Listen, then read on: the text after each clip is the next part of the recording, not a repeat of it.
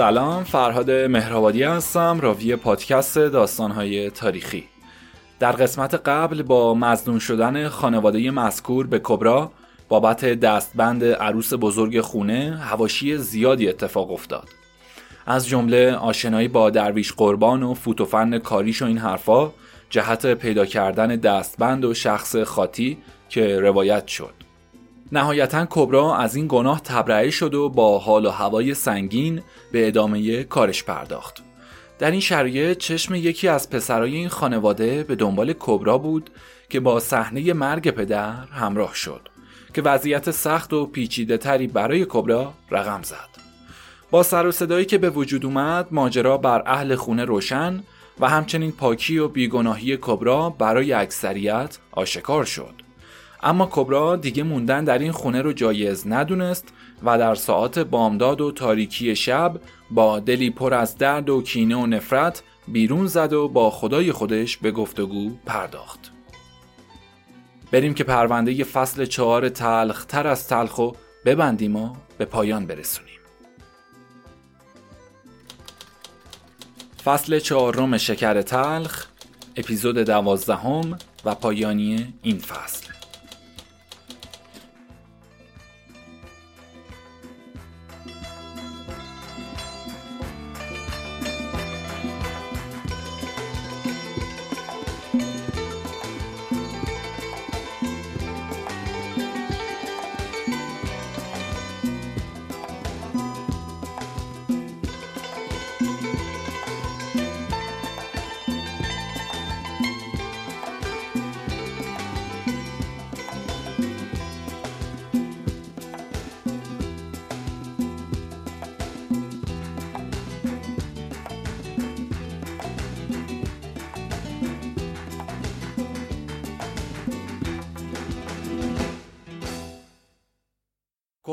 وقتی شکوه و استغفار و مناجات خودشو کرد و آسوده شد به طرف منزل به راه افتاد.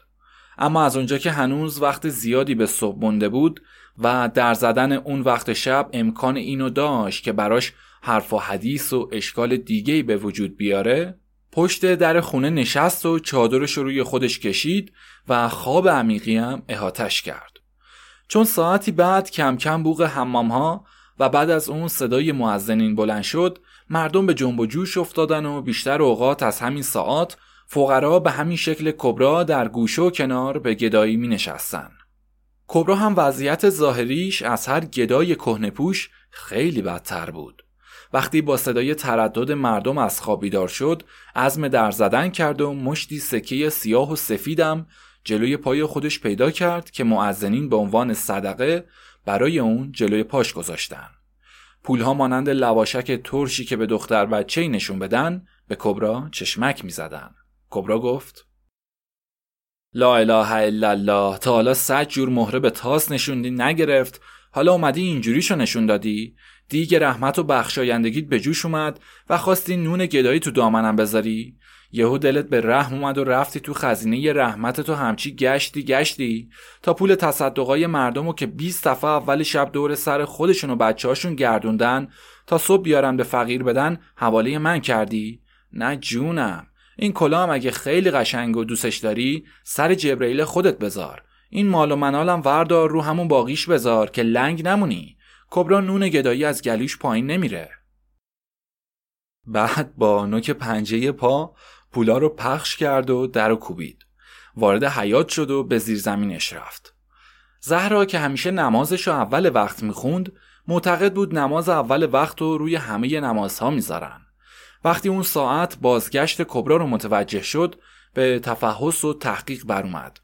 اما کبرا از ترس اینکه سوراخ موش داره و موشم گوش داره و با دهان به دهان شدن و به بار اومدن ننگ و بدنامی نمی‌تونست واقعیت داستان رو بیان کنه متوسل به دروغ و نوعی از اعتقادات مهم متداول شد و گفت چه می‌دونم خواهر اینم یه بدبختی بود که نزدیک بود گریبونم و بگیره. مرتی که غروب دیروز مرد و چک و چونش رو بستن تا صبح ببرن خاکش کنن. منم تو اتاقش بودم که یهو دم سر دیدم از تو جاش جنبید و دنبالم کرد. منم ده بود دو هیچی نمونده بود زهره ترکم کنه که اهل خونه فهمیدن و رسیدن. چند نفری گرفتنش تو جاش خوابوندن. یه قرآنم رو سینش گذاشتن تا آروم گرفت و منم فرار کردم. پس خدا خیلی به ادرم کرد خواهر. حالا اومدیم و به چنگش میافتادی. اون موقع چی کار می‌کردی؟ مردم میگن زور ده تا آدم زنده رو پیدا می‌کنه. دیگه اونشو نمی‌دونم. اما اونا این کار رو باید از اول شب می‌کردن و قرآن همون سر شب رو سینش میذاشتن که پا نشه را بیفته. خب حالا صد هزار مرتبه شکر خدا که بازم جمعیت زیاد بودن و تونستن نجاتت بدن. خب معلومه خواهر هر مرده ای رو همینجوری ولش کنن شیطون تو جسمش میره و پا میشه را میافته. مگه یادت نمیاد ننجون تعریف می‌کرد؟ یه مرده خصیص رو که یادشون رفته بود قرآن رو سینش بذارن که نصف شبی پا شده بود همه وارثاشو خفه کرد و خوابیده بود. خب برای همینه که مرده رو دوتا قرآن خون بالا سر و پایین پاش می‌ذارن. که فصل به فصل آیه تو گوشش کنن. بازم خدا رو شکر. اما بدون این خطری هم که از سرت گذشت واسه این دعاهایی که من پشت سرت می‌کنم. خب صد هزار مرتبه شکر که تو هم از وقتی کور شدی یا امام شدی یا امامزاده. هر شب یا خواب خدا پیغمبر می‌بینی که اومدن با چاق سلامتی می‌کنن یا میشینی واسه من و این و اون دعا می‌کنی و اجابت می‌گیری. خدا کنه از این دعاهام یکیش در حق خودت گیرا می‌شد که چشاد وا می‌شد. بلکه بتونی جلوی پاتو ببینی و راه مسترا و گیر بیاری. امروز ظهر اینقدر از اومدن جواد گذشت تا دل کبرا به شور افتاد و سریعا از راه مدرسه به دنبالش رفت. وقتی به تکیه سر راه رسید دید معرکه گیری یه معرکه دایر ساخت و جمعیتی رو دور خودش جمع کرده. این معرکه گیر شیر بچه با دل و جرأتی رو میطلبه که سرشو مثل دسته گل بریده و تحویلش بده. در بین این جمعیت که جواد از همه شیر بچه تر بود جلومی رو خودشو آماده خدمت می‌کنه. معرکه گیرم خنجر بران خودشو چپ و راست به سنگ سیغل می‌کشه و مردم رو به هیجان میاره اگرچه کبرا بیمهابا میدو جلو و جواد از وسط معرکه بیرون میاره جواد تا اومد به خودش به جنبه کبرا اونو جنبوند. کبرا با ناسزاها و دشنامهای خودش به جواد که اگر مردک معرکه گیر می‌تونه سر ببر و دوباره به چسبونه سوراخ پایین تنه خودشو میدوخ که بتونه دنبال کار و کاسبی بره. اونو به توهین و توبیخ بی حدی کشید که چرا باید گول این گونه شیادها و خررنگکنها رو بخوره و خودشو آلت دست اونا قرار بده. اما از اونجا که هر کار جواد تقریبا ختم به خیر می‌شد کبرا در همین لحظات چشمش به زنی افتاد که چادر شب بزرگی پر از پنبه رو روی سرش گرفته و عبور می‌کنه که دست جواد رو کشید و با عجله خودش رو به اون رسوند کبرا به اون زن گفت ببینم خانم این پنبه ها رو خریدین؟ نه باجی می‌برم پاک کنم مزد بگیرم که گفتی مزدی پاک می‌کنی؟ آره پس نظری حالا چرا تو فکر رفتی مگه عیبی داره؟ نه می‌خوام بپرسم از کجا می‌گیری؟ از کارخونه کارخونه کجاست؟ بیرون دروازه اوه چه دور یعنی بازم کارگر می‌خوان؟ آره اما باید بری همونجا پاک کنی واسه اینکه قبلا کارگرا پنبه ها رو که هم می‌زدن پاک کنن و زیر و رو می‌کردن ازشون ور میداشتن وقتی می‌خواستن تحویل بدن لای سنگ و آجر جا می‌زدن که دیگه نمی‌ذارن ببرن بیرون. اگه می‌خوای فردا بیا ببرم دستتو بند کنم. ای خدا عمرت بده خواهر اگه همچی کاری کنی. تو فرشته بودی از آسمون جلو راه هم اومدی. فرداش با این قول و قرار به همراه زن به کارخونه رفتن و اسمشون نوشت و کبرا مشغول به کار شد. اون تونست در روز اول مقدار ده من و روزای بعدم تا 15 من و 20 من پنبه رو از قوزه خارج کنه.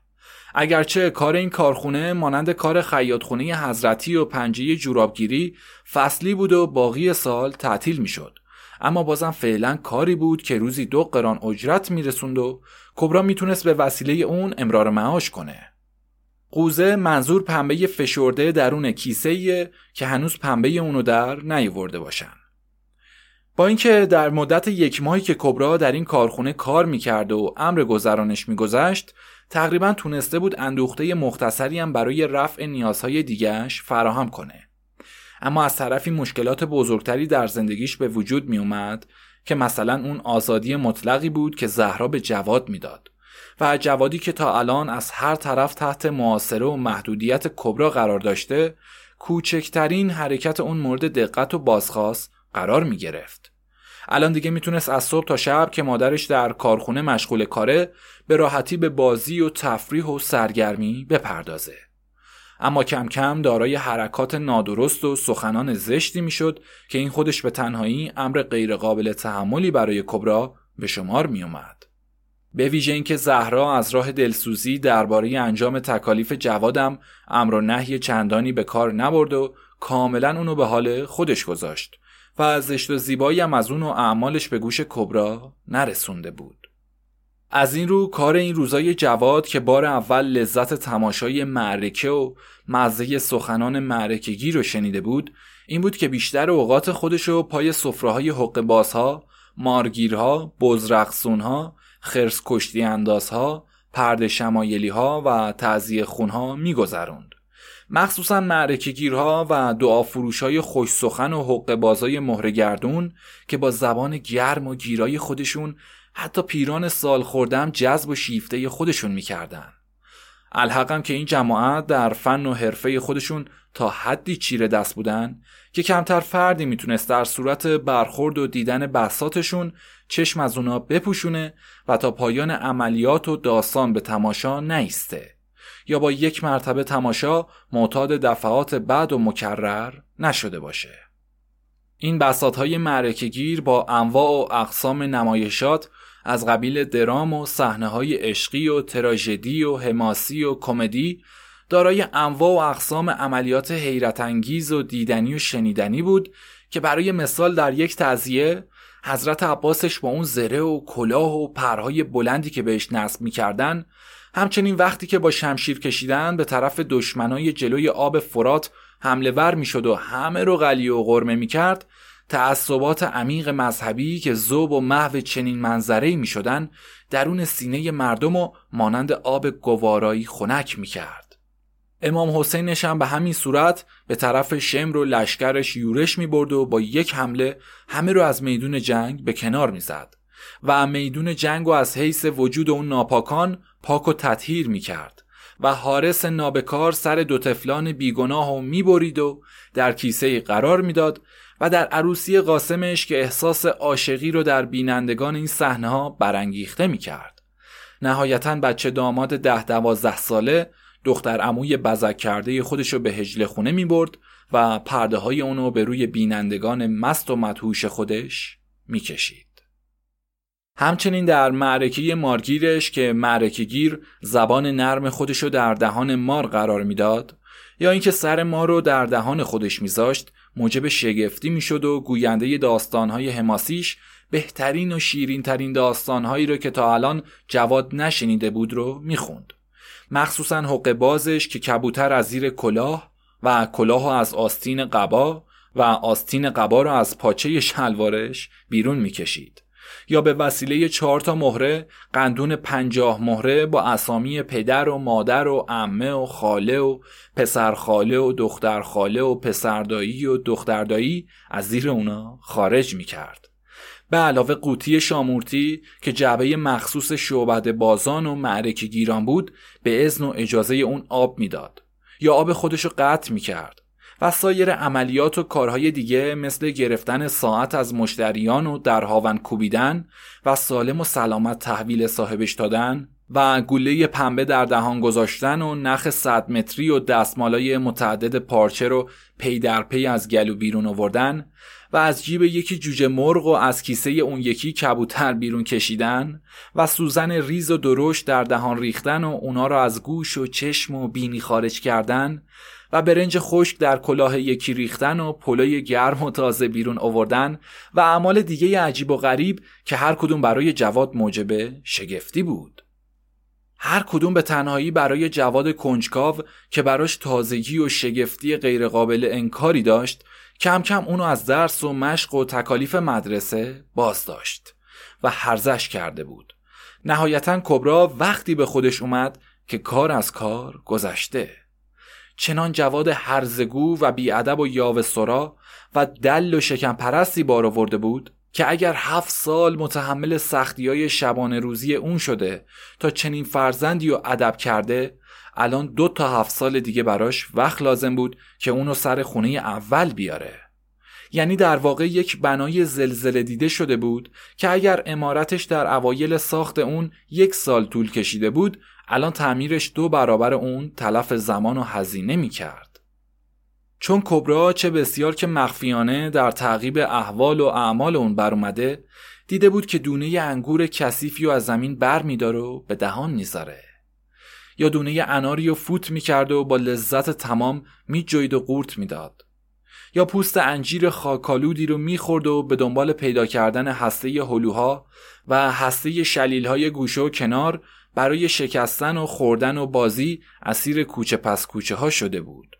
اضافه بر بی اختیاری حس بویایی و چشایی با هر نگاه ملتمس خودش که از حدقه خارج می کرد دهان هر خورنده رو به هم دوخته دیدن و شنیدن بوی هر ظرف حلوا و چرخ بستنی و جیگرکی اونو به طرف خودش می‌کشید و به عبارتی از خود بی خودش می‌کرد.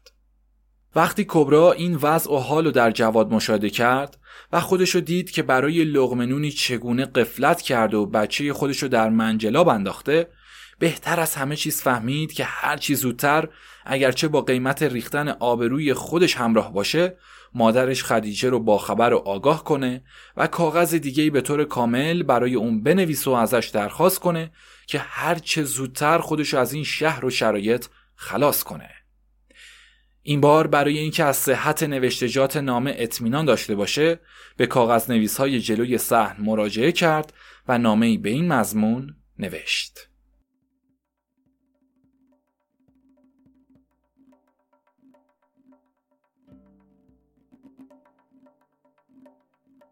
مادر مهربان و عزیزتر از جانم را سلام میرسانم امیدوارم که همیشه اوقات شما در کمال صحت و سلامت بوده ملالی نداشته باشید.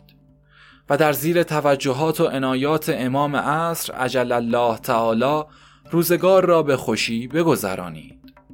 چنانچه از حال این فرزند دور از وطنت جویا باشی به حمدالله سلامتی حاصل و ملالی ندارم. جز دوری وجود شریف شما که آن هم به زودی دیدارها تازه خواهد شد. مادر جان. خیلی حرفها داشتم که برایت بنویسم و خیلی چیزها داشتم که برایت تعریف کنم. اما نمی‌دانم از کجا بگویم و چه داستانی را برایت به کاغذ بیاورم. دورم ز تو ای گلشن جانان چه نویسم؟ من مور ضعیفم به سلیمان چه نویسم؟ ترسم که قلم شوله کشد صفحه بسوزد. با این دل گریان به عزیزم چه نویسم؟ مادر جان امان مادر جان امان از روزی که از تو دور شدم. اگر بگویم یک لغم نان و یک جرعه آب از گلویم راحت پایین نرفته است باور کن که به جان خودت دروغ نگفتم.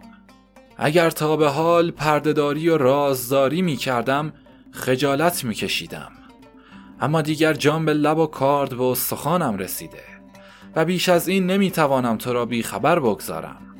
از همان روزهای اول آنچه همراه آورده بودم میرزا فروخت و صرف خوشگذرانیش کرد که بعد از آن هم چه بلاها بر سر خودش و ما آورد بماند.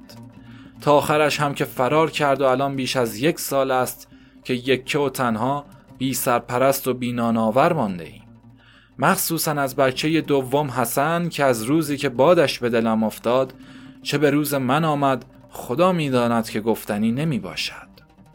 میرزا را که تعریفش مفصل است گرفتند و به حبسش انداختند. جواد ناخوش و دم مرگ شد و حسن آبله گرفت تا آخر هم میرزا سر به بیابان گذاشت. مادر جان اگر بگویم در این مدت سه سال چه بر من و بچه هایم گذشت و حال یک روز آن را برایت شرح بدهم می‌دانم که سرت را به دیوار زد و مغزت را پریشان می‌سازی.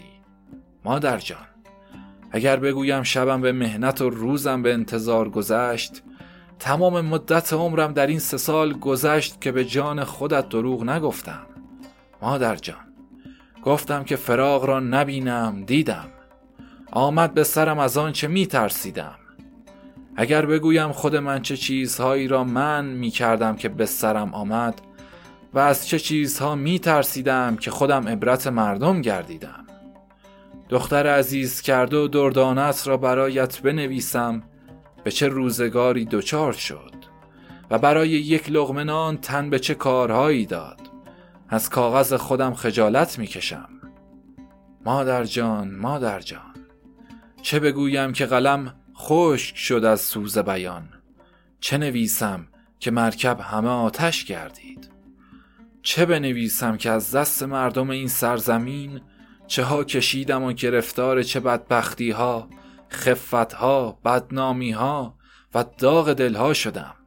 که چقدر دلم می‌خواست یک روز آن را می‌توانستی خودت در خواب تماشا کنی.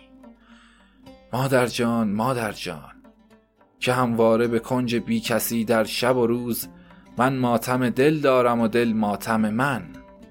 در تمام این مدت ساعتی را به یاد نمی آورم که یک شکم سیر با یک سر بیخیال به زمین گذاشته باشیم و آبمان اشکمان و اشکمان خون دلمان نبوده باشد. نه هم نفسی که باز گویم غم دل نه دادرسی که سازش محرم دل. مادر جان مادر جان دستم به دامنت. هرچه زودتر به فریادم برس که اگر مثل همیشه بیعتنا بوده و توجهی به حالم ننمایی روزی آگه شوی از حال دلم ای سیاد که به کنج قفسم نیست به جز مشت پری. و کبرایی دیگر وجود نخواهد داشت تا تو به کمکش بشتابی. مادر جان اگر دردم یکی بودی چه بودی؟ اگر غم اندکی بودی چه بودی؟ و باز اگر همان مصیبت خودم بود به آن عادت کرده با هر کلفتی و جارکشی و کهنشویی مردم هم که شده بود لغمنانی فراهم ساخته و گذران می کردیم. اما چه کنم که زهرا هم کور و نابینا شده؟ شوهر او هم مال و دارایی و پولهای شما و زهرا را برداشته و فرار کرده. او هم سربارم گردیده است. مادر جان چندین کاغذ برایت فرستادم. نمی‌دانم به دستت رسیده یا نه. اگر رسیده و برای تنبیه و گوشمالی من که ناشنوایی کردم بی ای باید بدانی که دیگر دستم به جان و کاردم با استخوان رسیده. فرصت آن که بیش از این مرا در فشار بیتوجهی خود قرار بدهی برایت نمانده که باید هرچه زودتر در پی چاره برآمده و مرا از این سیاه چال مرگبار مشهد برهانی. زیادتر زحمتت نمی‌دهم و دلت را نمیرنجانم که کاغذ نویس بیچاره هم باید به مشتری های دیگرش برسد. و خودم هم حوصله آن که زیادتر از این روده درازی کنم و یکی یکی را سلام برسانم نمی کنم. همه را از قول من سلام و دعا برسانید و احوال پرسی کنید. و اگر باقر را هم در تهران گیر آوردید یک توف محکم به صورتش بیاندازید و سلام نام تمام. زینب مصیبت کشیدت کبرا نشانی فرستنده مشهد پایین خیابان کوچه صابونی ها خانه شیخ محمد رجب گیوه فروش. نشانی گیرنده از مشهد به تهران حیات شاهی دم چنار به دست کربلایی علی بقال رسیده زحمت کشیده به منزل حاج اللهیار رسانیده خدیجه خانم دریافت فرمایند. یا قبول زحمت کرده به حاج مهدی صراف کوچه حول ها برسانند.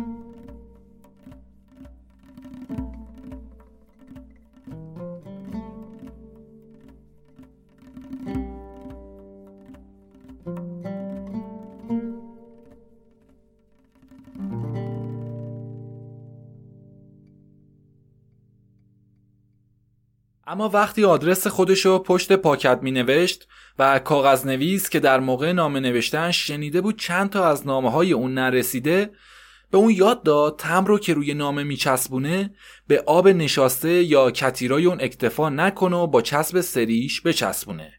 و بعد از اطمینان از خشک شدن کامل داخل صندوق بندازش که کندن و دزدیدن اون مقدور نباشه. اونم به همین دستور نامه رو تعمیر کرد و به صندوق انداخت.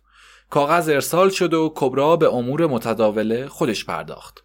اما از اونجا که از طرف جواد بیش از هر جهت دیگه نگرانی زیادی داشت این بود که بیشتر اوقاتش رو صرف اون کرد و به تعلیم و تربیت و تنبیه و توبیخ اون در بدگویی از ورود به تجمعات یاد شده و به توضیح عیوب وقت گذرونی پای معرکه و تعذیه و مارگیر و امثال اون بر و بیشتر از هر کار دیگه‌ای به امور تربیتی و تعلیمی و تلقینی اون پرداخت.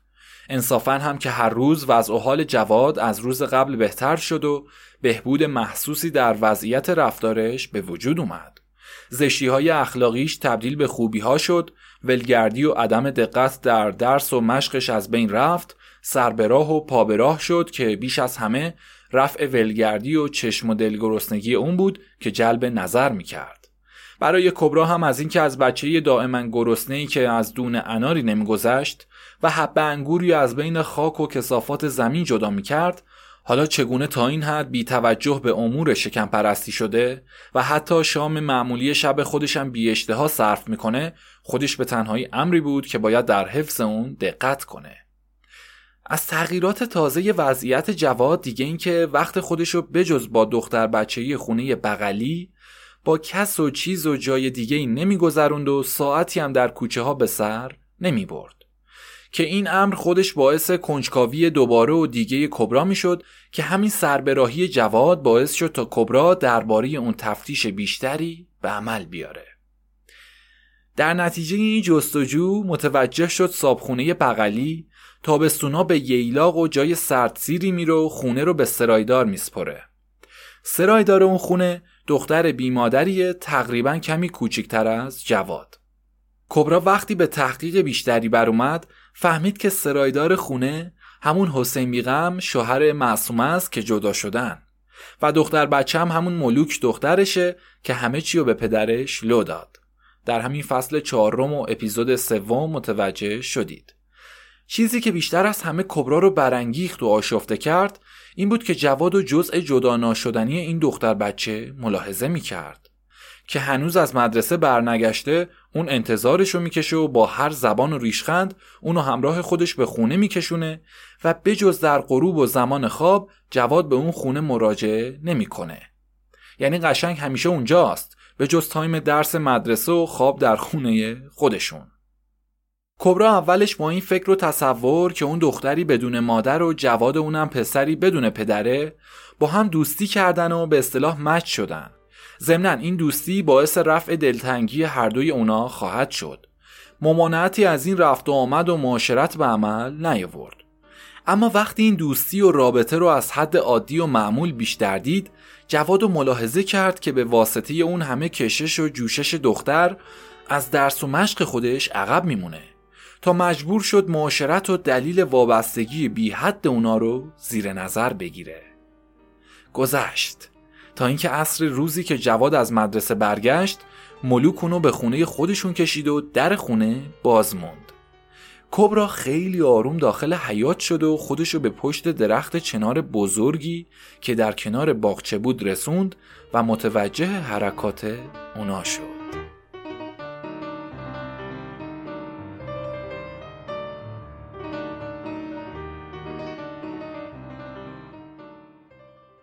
اما وقتی جواد و دختر بچه تنها شدن کبرا برخلاف انتظارش جواد و دید که با عطاب و خطاب هرچه بیشتر دختر رو از خودش جدا می‌کنه.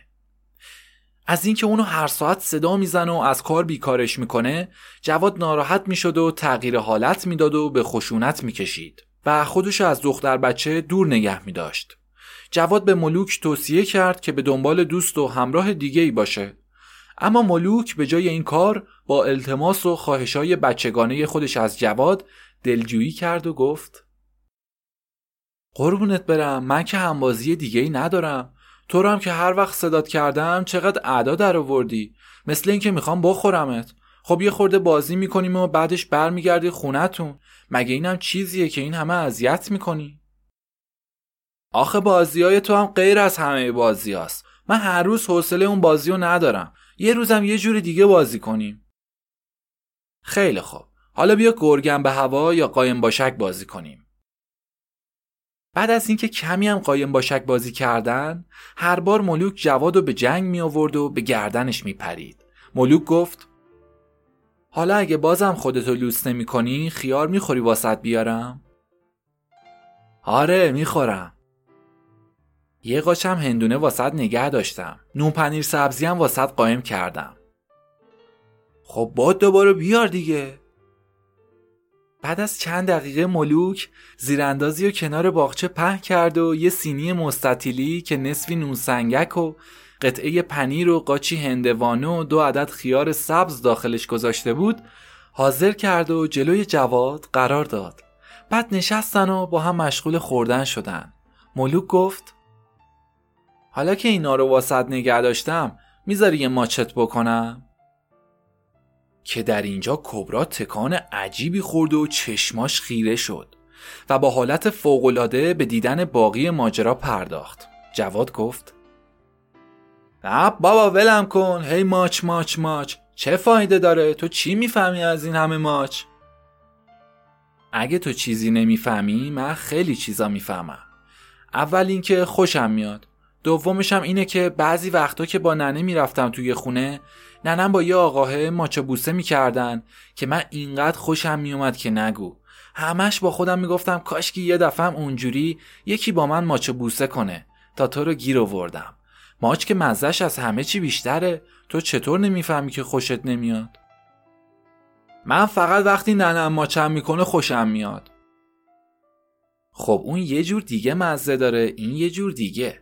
حالا صورتتو بیار جلو. اگه خوشت نیومد دیگه نمی‌کنم. هیچ.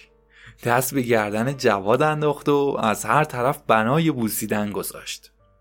خاطرات خیلی از زنده شد ها؟ آره. بریم که این خاطرات رو بیشتر تدایی کنیم. در این موقع کبرا بارها تصمیم گرفت خودش رو ظاهر کنه و وسط اونا بندازه و از باز شدن بیشتر روی جواد جلوگیری کنه. اما بازم برای اینکه باقی جریان رو بفهم و از کم و زیاد کامل و انتهای اون سر در بیاره خودداری کرد و شنوندگانو خوشحال. جواد گفت بابا ولم کن خفم کردی. اگه اخماتو از هم وا کنی و قول بدی که از اون بازیان با هم می‌کنی منم قول میدم یه چیز خوبی که خیلی هم دوستش داری و واسط قایم کردم و نشونت بدم. اول بگو اون چیه؟ تو بگو قبول دارم. آره آره قبول دارم. پس زود باش بگو. پیاز ترشیه. آخ جون چه چیز خوبی. حلاکشم از کجا آوردی؟ سر تاخچه بالای خونه بود که گاهی بابام پایین می آورد و بهم می‌داد. با زحمت زیر کرسی و جلو کشیدم و متکه رو روش چیدم و رفتم بالا و آوردمش پایین و واسه تو گذاشتم. آخه خبر داشتم تو خیلی دوستش داری. خودت گفته بودی هر وقت های دکون بقالی رو می‌بینی دهنت آب میافته. آره حقیقتا منم خیلی دوست دارم و اگر تو اون صحنه بودم شاید گول میخوردم. آدم و هوای پیاز ترشی وقتی قرار بر این گذاشته شد که جواد به جای دریافت پیاز ترشیا خودشو در اختیار ملوک قرار بده ملوک هم به اون دستور داد حالا که چنین خوراکی دلپسندی در اختیارش می‌ذاره باید سراپا لخ بشه و بازی امروزو لخت اوریان شروع کنن اما با اینکه خود ملوک پیراهنش از تنش در آورد و شلوار رو با سرپنجه های پا از بدن کشید و به زمین انداخت جواد به جز به اوریان شدن از شلوار راضی نشد. ملوک هم بدون اینکه بیشتر از این سماجت کنه با ولع تمام روی زیرانداز خوابید و جواد رو بغل کرد. هرچند این عمل برای جواد به جز زحمتی نبود و برای ملوک هم شاید لذتی به وجود نمی آورد اما نمی‌شد انکار کرد که برای ملوک معنای لذت داره یا نه اما هرچی بود خاموشی هوسی بود که از تجسم صحنه های خلوت مادر خودش با مرد بیگانه در خودش احساس می کرد. برای جواد هم شاید کلمات قربون صدقه ملوک مشابه کلمات آشنایی بود که در شب تکوین نطفه حسن از زبان پدر و مادر شنیده بود. به حال بازی اون دوتا مانند بازی بیبرد و باخت و دوستانهی که بین زن و شوهر کهنسالی رد و بدل بشه بدون هیچ داد و ستدی برگزار شد و از هم جدا شدن و کنار کشیدن و به پوشش خودشون برخواستن ملوک هم به وعده خودش وفا کرد و پیاله و اوورد و در اختیار جواد گذاشت بازم همون مقدار رو برای فردا به جواد قول داد که کبرا هم از فرصت استفاده کرد و از پشت درخت چنار بیرون اومد و آهسته از در بیرون رفت و اونا رو به حال خودشون گذاشت. دانش و مالندیشی کبرا هرگز به اون اجازه اینو نمی‌داد که این موضوع رو علنی کنه و مانند سایر خطاهای جواد اونو به بازخواست و تنبیه بکشه بلکه باید برای همیشه اونو پنهان کنه.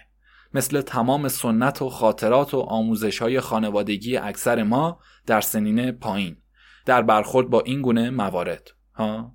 من که نداشتم. حالا. ولی لازم بود هرچه زودتر وسیله جدایی اونا رو فراهم کنه و از هم جداشون کنه که این تصمیم فردا صبحش عملی شد.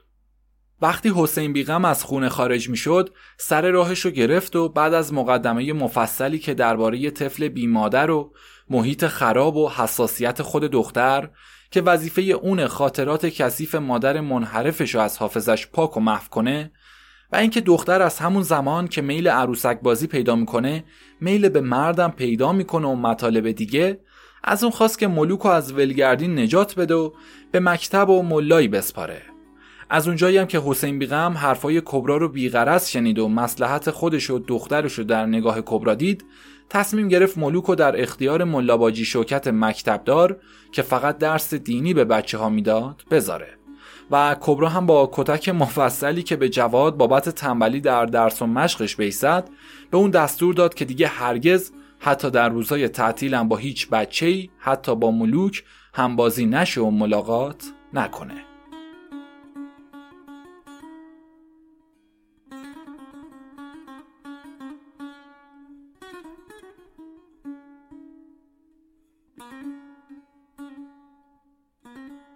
چهار ماه دیگه هم از نامه آخر کبرا گذشت و بازم از جواب خبری نرسید.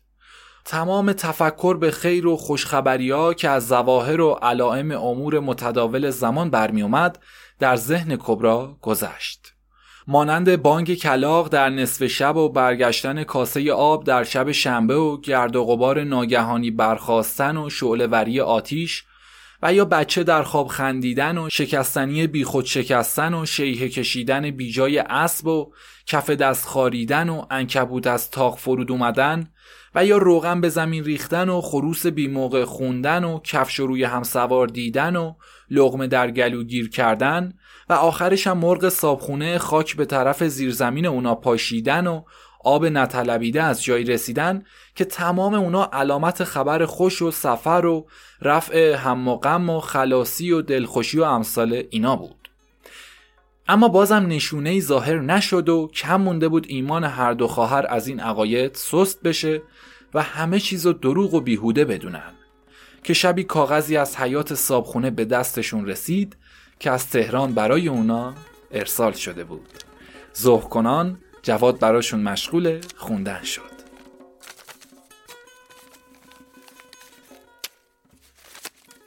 نور چشمان عزیزم را قربان می روم.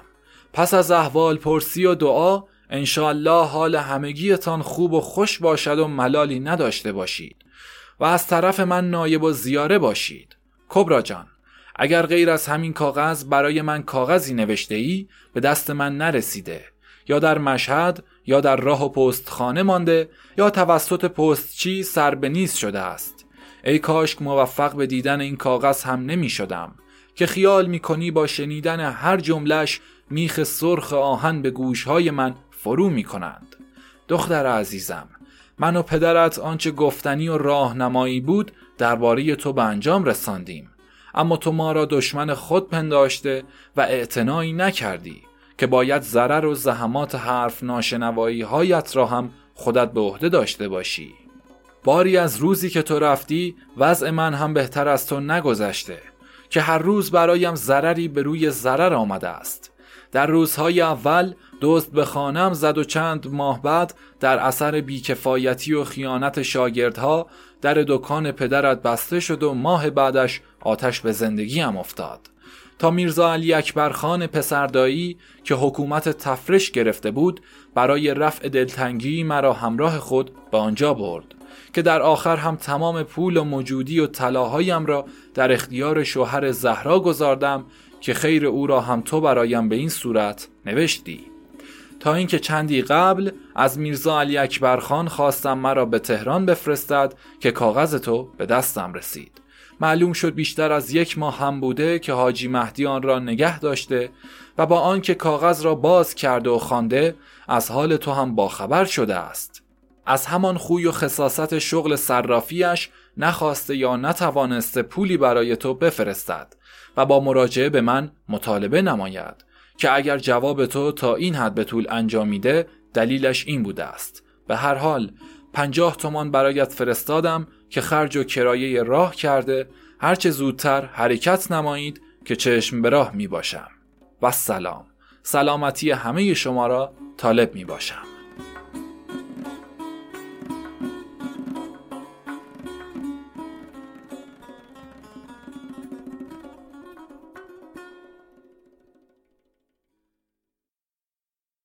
سخن آخر از فصل تلخ چهارم. کبرا با شنیدن مضمون نامه و دریافت حواله داخل اون چنان که انگار سند آزادی از آتیش جهنم رو به دستش دادن از فردا صبح به نقد کردن حواله و بعدش به انجام مقدمات حرکت پرداخت. بلیتگاری گرفته و با خدافزی و اظهار تشکر از تمام کسانی که در این مدت با قدم و زبان و قلب و گرمای دست خودشون به اون کمک و محبتی کردن سوار شد و به راه افتاد. در حالی که از عقده این سفر و اقامت پر از سختی در اون شهر که دل پرخونی داشت شکوه های خودش همچنان در حال سوارو رفتن با امام رضا به زبان می آورد. راه تهران در پیش گرفته شد. پایان فصل چهارم شکر تلخ و اپیزود دوازدهم مشهد.